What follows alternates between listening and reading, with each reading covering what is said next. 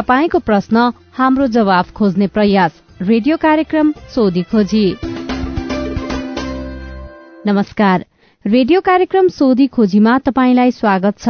म सजना तिमल सिन्हा। तपाई यो कार्यक्रम सामुदायिक रेडियो प्रसारक संघ अकुराबद्वारा संचालित सामुदायिक सूचना नेटवर्क सीआईएन मार्फत देशैभरिका सामुदायिक रेडियोबाट सुनिरहनु भएको छ। साथै सीआईएन खबर डट कम र मोबाइल एप सीआईएनमा पनि यो कार्यक्रम सुन्न सकिन्छ। आम नागरिकमा लक्षित कल्याण र समुन्नतिका लागि प्रजातान्त्रिक पद्धति अपनाई कानून बमोजिम संचालित कुशल पारदर्शी र जवाफदेही युक्त शासन प्रणालीलाई सुशासन भनिन्छ। सुशासनले विधिको शासनमा विश्वास गर्दछ। शासन सत्तामा रहेका व्यक्तिले देश र जनताको सेवकको रूपमा आफूलाई नबुझेसम्म सुशासनले मूर्त रूप लिन सक्दैन। अनि सुशासनमा सार्वजनिक सेवा प्रवाह गर्ने राज्य यसका निकाय र सिंह प्रशासन तन्त्रले देश र जनताको भलाइका लागि काम गर्न निस्वार्थ रूपमा छिटो एवं छरितो सेवा प्रवाह गर्नुपर्दछ। तपाईँले ती सेवा कसरी पाइरहनु भएको छ? तपाईँका सवाल र सेवालाई नागरिक मैत्री बनाउन केही प्रश्न तथा जिज्ञासाहरू छन्? तपाईँले सीआईएनमा पठाएका तीनै प्रश्न जिज्ञासाको हामी जवाब खोज्नेछौ। तपाईँले गरेको प्रश्न सवाल हो। सवालको जवाब कसले दिन्छ? यी जम्मै सवालको प्रमुख जिम्मेवार को हो? हामी जिम्मेवार निकाय र व्यक्तिलाई सोध्ने मात्रै छैनौं त्यसको खोजी पनि गर्नेछौ। तपाईँको प्रश्नको उत्तर मात्रै खोज्ने छैनौ त्यसपछि त्यो सवाललाई टुङ्गोमा पुर्याउन के भइरहेको छ त्यसको पनि सोधी खोजी गर्नेछौ। हाम्रो टेलिफोन नम्बर शून्य एक बान्न साठी छ चार छमा फोन गरेर प्रश्न रेकर्ड गर्नुहोस्। यो नम्बरमा तपाईँले जुनसुकै बेला फोन गरेर आफ्ना प्रश्न रेकर्ड गर्न सक्नुहुनेछ। तपाई प्रश्न राख्नुहोस् हामी जवाफ खोज्नेछौ कार्यक्रम सोधी खोजीमा। देश संघीयतामा गएपछि सात सय त्रिपन्नवटा स्थानीय सरकार छन्। सात प्रदेश सरकार र केन्द्रमा संघीय सरकार छ। संघ प्रदेश र स्थानीय सरकारबाट सम्पादन हुने काममा ढिलासुस्ती छ। अनियमितता भएको छ। नियम मिचेर कसैले काम गरेको छ भने तपाईँले ती गुनासा सीआईएनमा राख्न सक्नुहुनेछ।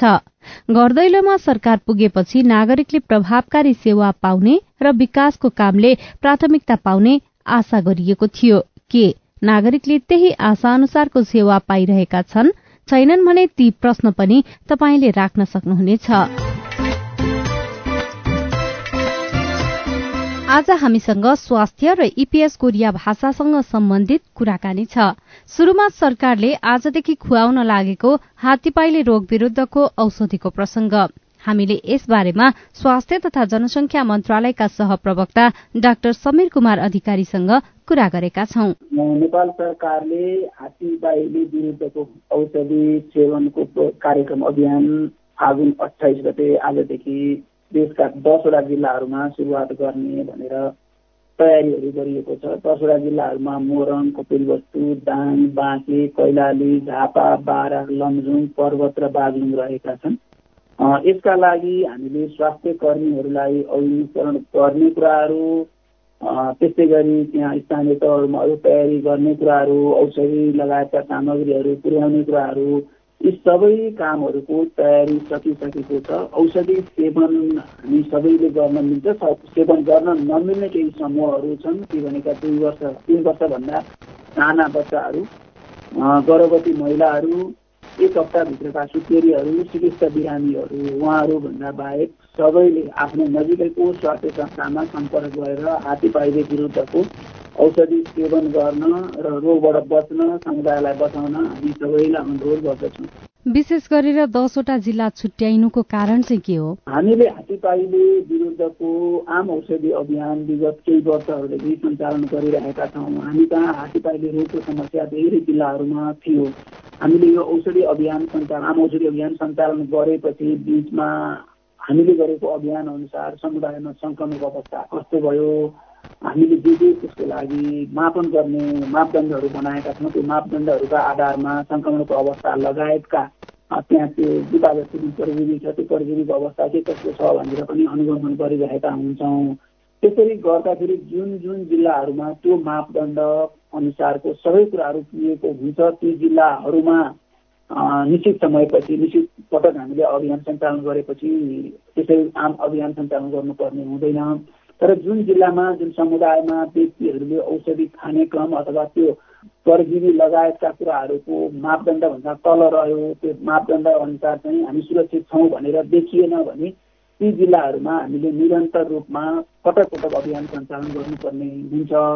अहिले देखिएका अहिले छनौट भएका दसवटा जिल्लाहरू भनेको त्यस्तो मापदण्ड पुरा नगरेका जिल्लाहरू जहाँ सङ्क्रमणको जोखिम उच्च छ जहाँ हामीले हात्तीपाइले रोगको रोकथाम नियन्त्रणमा बढी विशेष चासो दिएर काम गर्नुपर्ने छ र त्यो तोकिएको मापदण्ड पार गर्दै समुदायलाई सुरक्षित राख्दै जानुपर्ने छ भनेर हामीले बनाएको अन्तर्राष्ट्रिय रूपमा बनेको मापदण्डहरूको प्रयोग गर्दा आएको नतिजाहरूका आधारमा अहिलेका लागि मोरङ कपिलवस्तु दाङ बाँके कैलाली झापा बारा लमजुङ पर्वत र बागलुङ जिल्लाहरूमा आम औषधि अभियान सुरु गरिरहेको छ। हात्तीबारीको विरुद्ध यो औषधि उचाइको आधारमा किन खुवाउने पनि गरिन्छ? यसमा मानिसको उचाइको आधारमा मानिसको तौलहरू मानिसको अरू शरीरभित्रको हामीले चिकित्सकीय भाषामा भन्दा उहाँहरूको शरीरभित्र हुने क्रियाकलापहरू सबै कुराहरू निर्धारण हुने हुन्छ।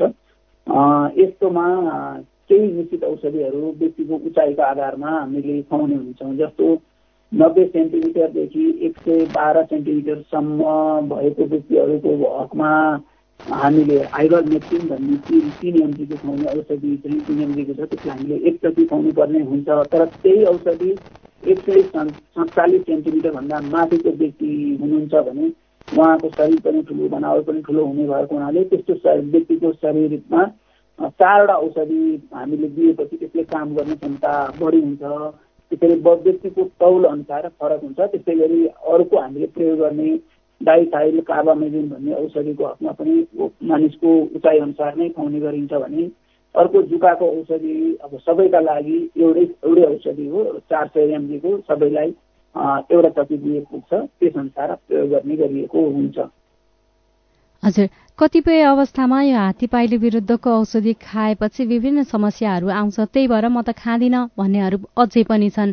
उनीहरूलाई यो औषधि खानुपर्छ भन्नको लागि के भन्नुहुन्छ? हात्तीपाईले विरुद्धको जति पनि औषधिहरू हामीले प्रयोग गरिरहेका छौँ यो धेरै सुरक्षित छ। हामी धेरै व्यक्तिहरूले लामो समयदेखि हामीले यो अभियान सञ्चालन गर्दाखेरि खाएका छौँ। अरू विभिन्न देशहरूमा प्रयोग पनि भएको छ। यसले कुनै पनि त्यस्तो किसिमको नकारात्मक प्रभावहरू गर्दैन। हामी सबैलाई सुरक्षित राख्न हामीले खानुपर्ने हुन्छ। तर कसै कसैले कसै कसैको शरीरमा हात्तीपाइले विरुद्धको परजीवी छ भने त्यस्तो व्यक्तिहरूलाई औषधि खाँदाखेरि कहिलेकाहीँ टाउको दुख्ने सामान्य चक्कर लाग्ने त्यस्तो हुनसक्छ। त्यो भनेको शरीरभित्र यो हात्तीपाइले विरुद्धको परजीवी पहिले छ त्यस त्यो मर्ने क्रममा त्यस विरुद्ध औषधिले काम गर्ने क्रममा त्यस्तो नकारात्मक प्रभाव भएको हुनसक्ने भन्ने हिसाबले हामीले बुझ्नुपर्ने हुन्छ। यो एकदमै सुरक्षित औषधि छ यसमा कुनै पनि त्यस्तो नकारात्मक प्रभावहरू भन्ने छैनन्। त्यसरी हामीले कसैले औषधि खाँदा कसैलाई चक्कर लाग्ने अथवा कसैलाई थकान हुने कसैलाई गाह्रो हुने जस्तो भयो भने हामीले चाहिँ स्वास्थ्य कर्मीहरूकै अगाडि औषधि खाने भनेका छौँ। तत्काल उहाँहरूले त्यसै अनुसार निगरानी पनि गर्नुहुन्छ र अरू घर लगेर खानुपर्ने अवस्थामा घर गएर बस्दा पनि हामीलाई कुनै गाह्रो भयो भने हामीले स्वास्थ्य कर्मीको सम्पर्कमा आइहाल्यौँ भने उहाँहरूले के भएको कसो भएको भन्ने सल्लाह पनि दिन सक्नुहुन्छ। र धेरै जसोलाई केही पनि हुँदैन। जसको शरीरमा हात्तीपाइको विरुद्धको परजीवी पहिले छ त्यस्तो व्यक्तिहरूलाई मात्रै टाउको दुख्ने चक्कर आउने हुन सक्छ हात्तीपाइले रोग हुनबाट जोगिन यो औषधि खानुपर्ने बताउँदै हुनुहुन्थ्यो। स्वास्थ्य तथा जनसंख्या मन्त्रालयका सहप्रवक्ता डाक्टर समीर कुमार अधिकारी। अब टाइफाइड विरुद्धको खोपको कुरा। सरकारले पहिलो पटक बालबालिकालाई टाइफाइड विरूद्धको खोप लगाउने भएको छ। यसबारेमा हामीले स्वास्थ्य तथा जनसंख्या मन्त्रालय अन्तर्गतको खोप शाखाका प्रमुख डाक्टर सागर दाहालसँग कुरा गरेका छौं। यो यही चैतको पच्चिस गतेबाट अभियानको रूपमा सुरु गर्छौँ हामी। चैतको पच्चिस गतेदेखि वैशाखको अठार गतेसम्म एकैचोटि सतहत्तरवटा जिल्लामा चाहिँ सात सय त्रिपन्नवटा तहमै विद्यालय स्तरमा राखेर अभियान चलाउँछौँ पहिला चाहिँ।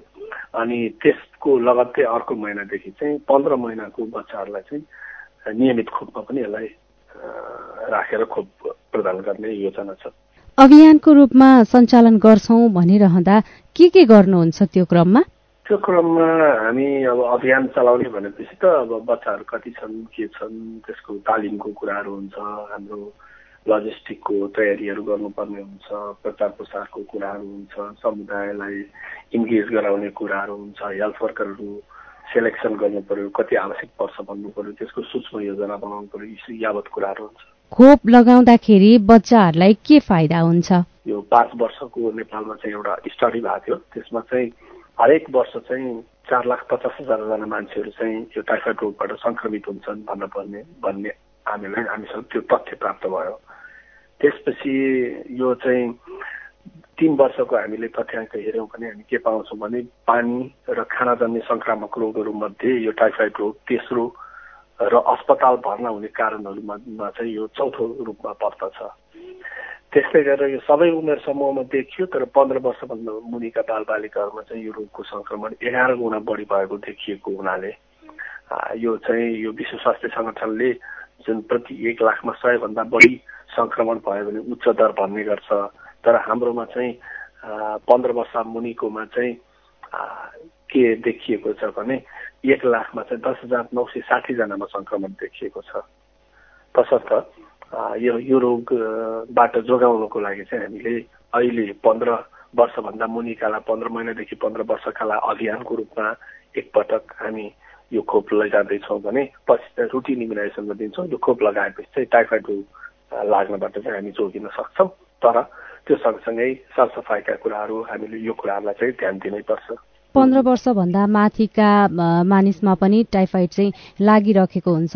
उनीहरूलाई चाहिँ खोप लगाउन आवश्यक छ कि छैन?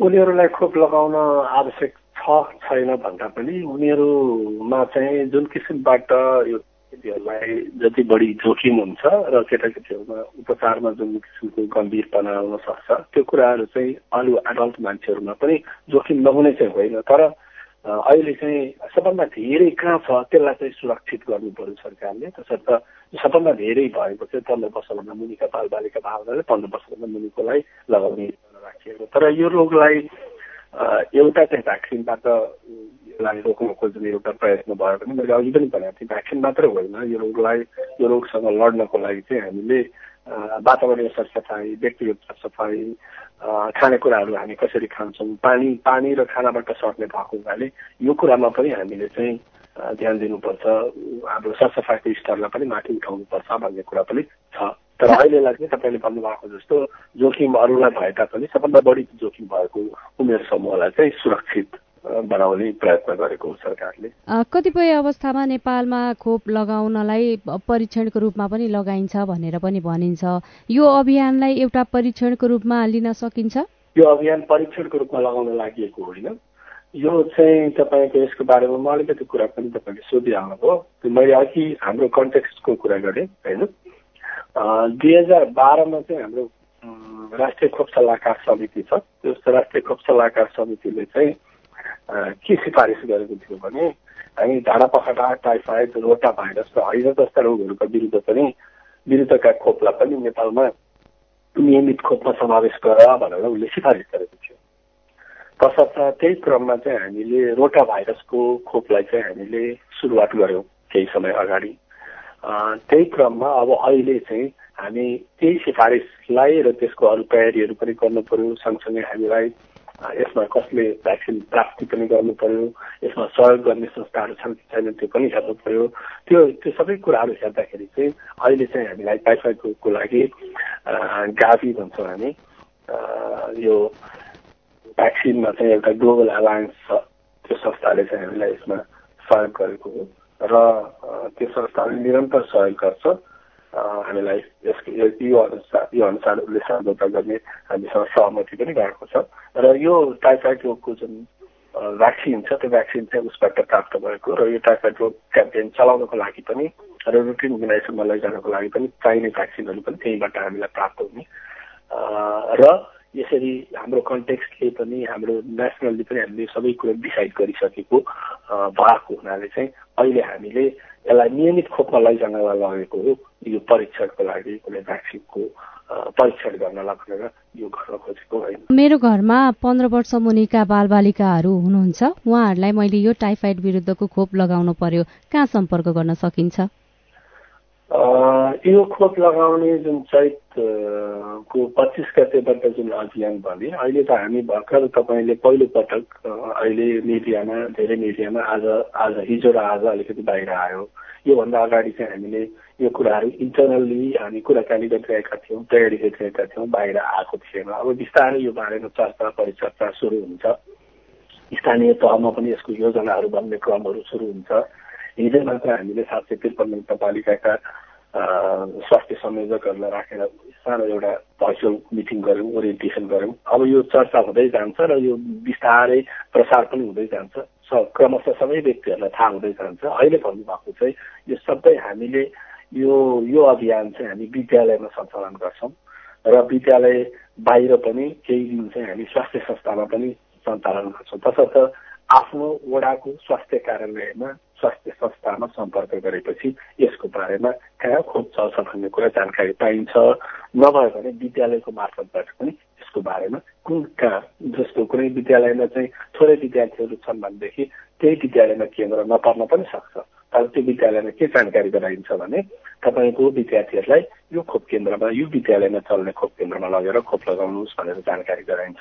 तसर्थ विद्यार्थीहरूले यो खोप पाउनुहुन्छ तपाईँको तपाईँका पन्ध्र वर्ष मुनिका केटाकेटीले पनि थाहा पाउने तरिका चाहिँ यही नै हो। आउँदो चैत पच्चिस गतेदेखि बालबालिकालाई लगाउन लागि टाइफाइड विरूद्धको खोपको बारेमा कुरा गर्दै हुनुहुन्थ्यो। स्वास्थ्य तथा जनसंख्या मन्त्रालय अन्तर्गतको खोप शाखाका प्रमुख डाक्टर सागर दाहाल। तपाई अहिले कार्यक्रम सोधी खोजी सुनिरहनु भएको छ। यो कार्यक्रम सामुदायिक रेडियो प्रसारक संघ अखुराबद्वारा संचालित सामुदायिक सूचना नेटवर्क सीआईएन मार्फत देशैभरिका सामुदायिक रेडियोबाट सुन्न सक्नुहुन्छ। साथै सीआईएन खबर डट कम र मोबाइल एप सीआईएनमा पनि यो कार्यक्रम सुन्न सकिन्छ। कार्यक्रममा हामी तपाईँको प्रश्न लिन्छौं अनि ती प्रश्नको जवाब सम्बन्धित निकायलाई सोध्छौ। तपाई पनि कार्यक्रममा सहभागी हुन सक्नुहुनेछ। त्यसको लागि तपाईँले शून्य एक बान्न साठी छ चार छमा फोन गरेर प्रश्न जिज्ञासा गुनासा र समस्या जुनसुकै बेला रेकर्ड गर्न सक्नुहुनेछ।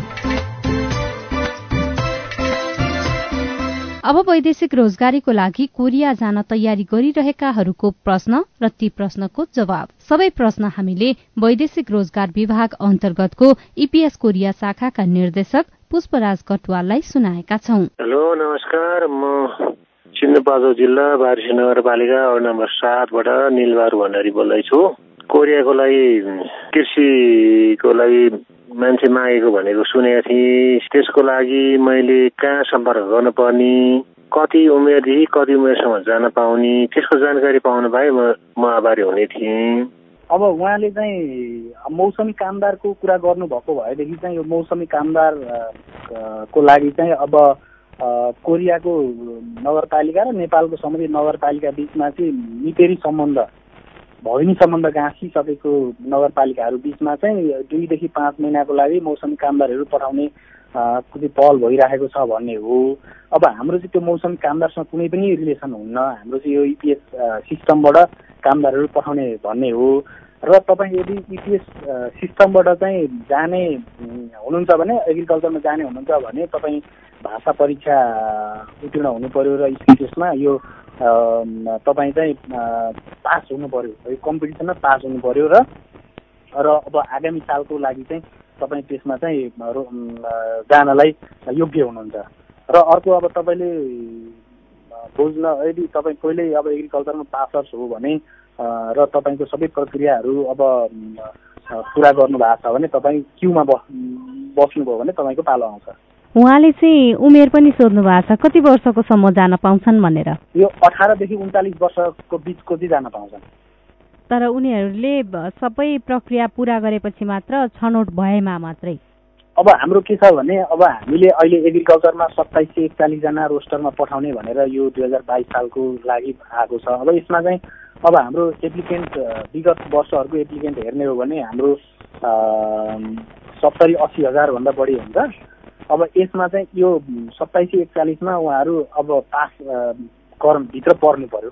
अब आफ्नो कम्पिटेन्सी ल्याङ्ग्वेज कम्पिटेन्सी स्किल कम्पिटेन्सीबाट छानिएर त्योभित्र पर्नु पर्यो। र त्योभित्र परिसकेपछि पनि अब उता रोजगारदाताले को छनौटमा पनि पर्नु पर्यो।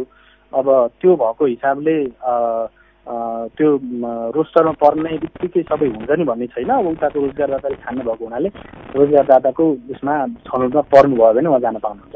नमस्कार म काली बहादुर बुढा कालीकोट जिल्ला पचास जन्म गाउँपालिका वडा नम्बर छ। अहिले म काठमाडौँबाट बोलिरहेको छु।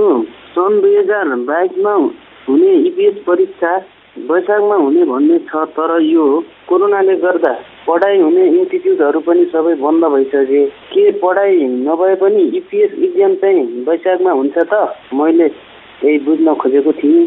अब यो विषयमा चाहिँ के छ भने हाम्रो दक्षिण कोरियामा एग्रिकल्चरतर्फ चाहिँ अलिकति बढी नै डिमान्ड छ। त्यहाँ चाहिँ कामदारको पनि अभाव भएको हिसाबले हामीले चाहिँ अब यो लगभग एक डेढ महिना पछाडि चाहिँ हामी इक्जाम गर्छौँ। हामी अब दुई तिन दिन पछाडि नोटिस निकाल्दैछौँ।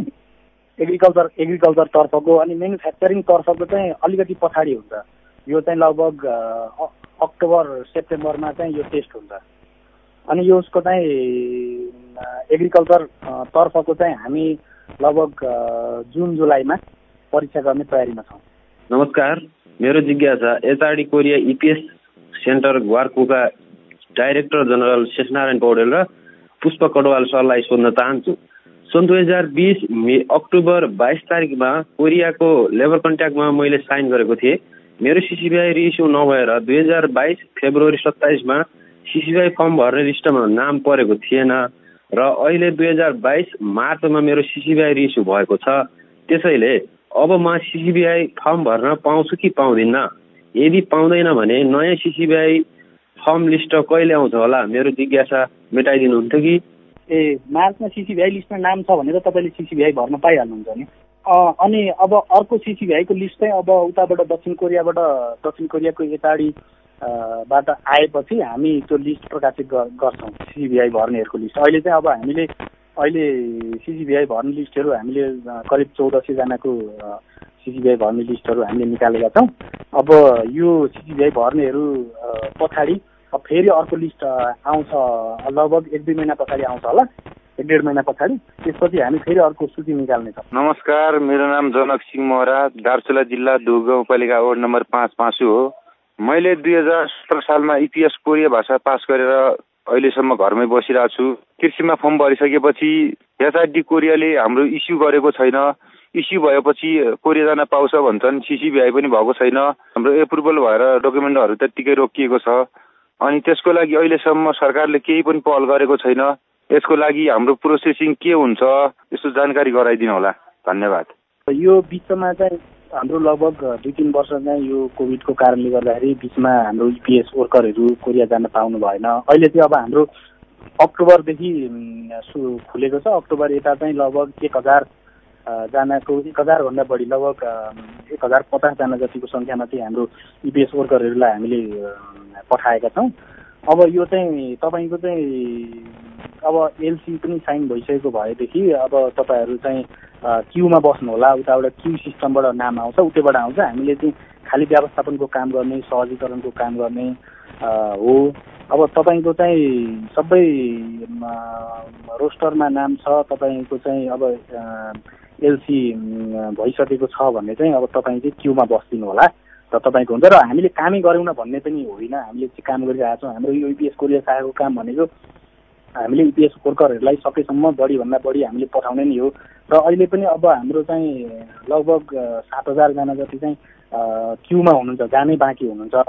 अब तपाईँको सबै प्रक्रिया पुरा गरेको भए तपाईँ त्यो त्यो क्यु सिस्टममा हुनुहुन्छ भने तपाईँको पालो आउँछ। बिस्तारै। समग्रमा भन्नुपर्दा कोरोनाले प्रभाव पारेर यो क्षेत्रमा पनि उहाँहरू जान नपाउनु भएको हो जान चाहिँ पाउनुहुन्छ। अँ जान चाहिँ अब कस्तो छ भने यदि उहाँको चाहिँ अब रोस्टरमा नाम छ रोस्टर भ्यालिडिटी पनि छ अनि उहाँको चाहिँ लेट यो लेटर अफ कन्ट्र्याक्टमा साइन पनि भइसकेको छ अनि अब सिसिबिआईको प्रक्रियामा हुनुहुन्छ भने उहाँको पक्कै पनि हुन्छ होइन? अब हामीले चाहिँ अस्तिको सात तारिकमा पनि एक सय चौहत्तरजना जति पठायौँ। अब हाम्रो सोह्र तारिकमा पनि लगभग हाम्रो एक सय बाहन्नजना पठाउने भनेका छौँ। र यो सात तारिकमा जानेहरूलाई चाहिँ पाँचजना भन्दा बढी कोभिड भयो भने एक हप्ता चाहिँ सर्किट ब्रेक लाग्ने भनेको हुनाले अब हाम्रो सोह्र तारिकको फ्लाइट अन्यलमा छ। अझै पनि हामीले हाम्रोमा फ्लाइट हुने हुन्न नहुने भन्ने टुङ्गो आइसकेको छैन। तथापि अब हामीले सोह्र तारिकमा जानेहरूको चाहिँ सम्पूर्ण प्रक्रियाहरू हामीले पुरा गरिसकेका छौँ। र सोह्र पछाडि तेइस तारिक हुन्छ। तेइस तारिक पछाडि तिस तारिकमा फ्लाइट हुन्छ होइन? अब त्यो चाहिँ अब हामीले सकेसम्म दुई सय लगभग दुई सयजनाभन्दा बढी नै पठाउनको लागि हामीले बारम्बार यहाँबाट पहल गरिरहेका छौँ। र हाम्रो अप्रिल एकदेखि चाहिँ अब त्यहाँको चाहिँ हेल्थ यो कोभिड को सिचुएसनमा हेल्थ प्रोटोकल सिस्टममा पनि अलिकति इम्प्रुभ भएर हामीले चाहिँ त्योभन्दा पछाडि चाहिँ क्वारेन्टाइन बस्नु नपर्ने केही नियमहरू चाहिँ खुकुलो हुने भएको हुनाले हामीले बढीभन्दा बढी त्यो कोरियातर्फ हाम्रो इपिएस कामदारहरूलाई पठाउन अवसर पाउनेछौँ र हामीले चाहिँ यस्तै नर्मल सिचुएसन भयो भने लगभग छ महिनाभित्र हाम्रो बाँकी जुन सात हजार हुन्छ ती सबैजनालाई पठाइसक्ने जुन हाम्रो हाम्रो चाहिँ लक्ष्य छ। अब त्यो चाहिँ अब हाम्रो कोभिडको सिचुएसनमा डिपेन्ड हुन्छ। र हामीले चाहिँ अब हाम्रो बिदाको दिन पनि नभनिकन र हामीले चाहिँ बिहान बेलुका अब पनि हामीले काम गरिरहेका छौँ। हामीले हाम्रो तर्फबाट हामीले बेस्ट रिपोर्ट चाहिँ गरिरहेका छौँ। हामीले पठाउने पठाउनको लागि। वैदेशिक रोजगारीको लागि कोरिया जाने तयारी गरिरहेकाहरूको प्रश्नको जवाफ दिँदै हुनुहुन्थ्यो। वैदेशिक रोजगार विभाग अन्तर्गतको इपिएस कोरिया शाखाका निर्देशक पुष्पराज कटुवाल। तपाईँका प्रश्नको जवाफ खोज्दा खोज्दै रेडियो कार्यक्रम सोधी खोजीको आजको अंकबाट विदा लिने समय भएको छ। तपाईँलाई यो कार्यक्रम कस्तो लाग्यो? नागरिकले प्राप्त गर्ने सेवा र विकास निर्माणको कामलाई गुणस्तरीय र प्रभावकारी बनाउन के गर्नु पर्ला तपाईँका केही सुझाव र टिप्पणी छन् भने हाम्रो टेलिफोन नम्बर शून्य एक बान्न साठी छ चार छमा फोन गरेर रेकर्ड गर्नुहोस्। यो नम्बरमा तपाईँले जुनसुकै बेला फोन गरेर आफ्ना प्रश्न रेकर्ड गर्न सक्नुहुनेछ। तपाई प्रश्न राख्नुहोस् हामी जवाब खोज्दैछौ कार्यक्रम सोधी खोजीमा। यो कार्यक्रमलाई थप प्रभावकारी बनाउन तपाईँको सुझाव महत्वपूर्ण रहनेछ। हेलो सीआईएनमा हरेक दिन र रेडियो कार्यक्रम मार्फत अर्को हप्ता तपाईँका प्रश्नको जवाब खोज्दै आइपुग्नेछौ। आजका लागि प्राविधिक साथी सुभाष पन्तलाई धन्यवाद। अहिलेको रेडियो कार्यक्रम सोधी खोजीबाट सजना तिमल सिना विदा हुन्छु। प्रश्न सोध्न अप्ठ्यारो नमानौ। नमस्कार।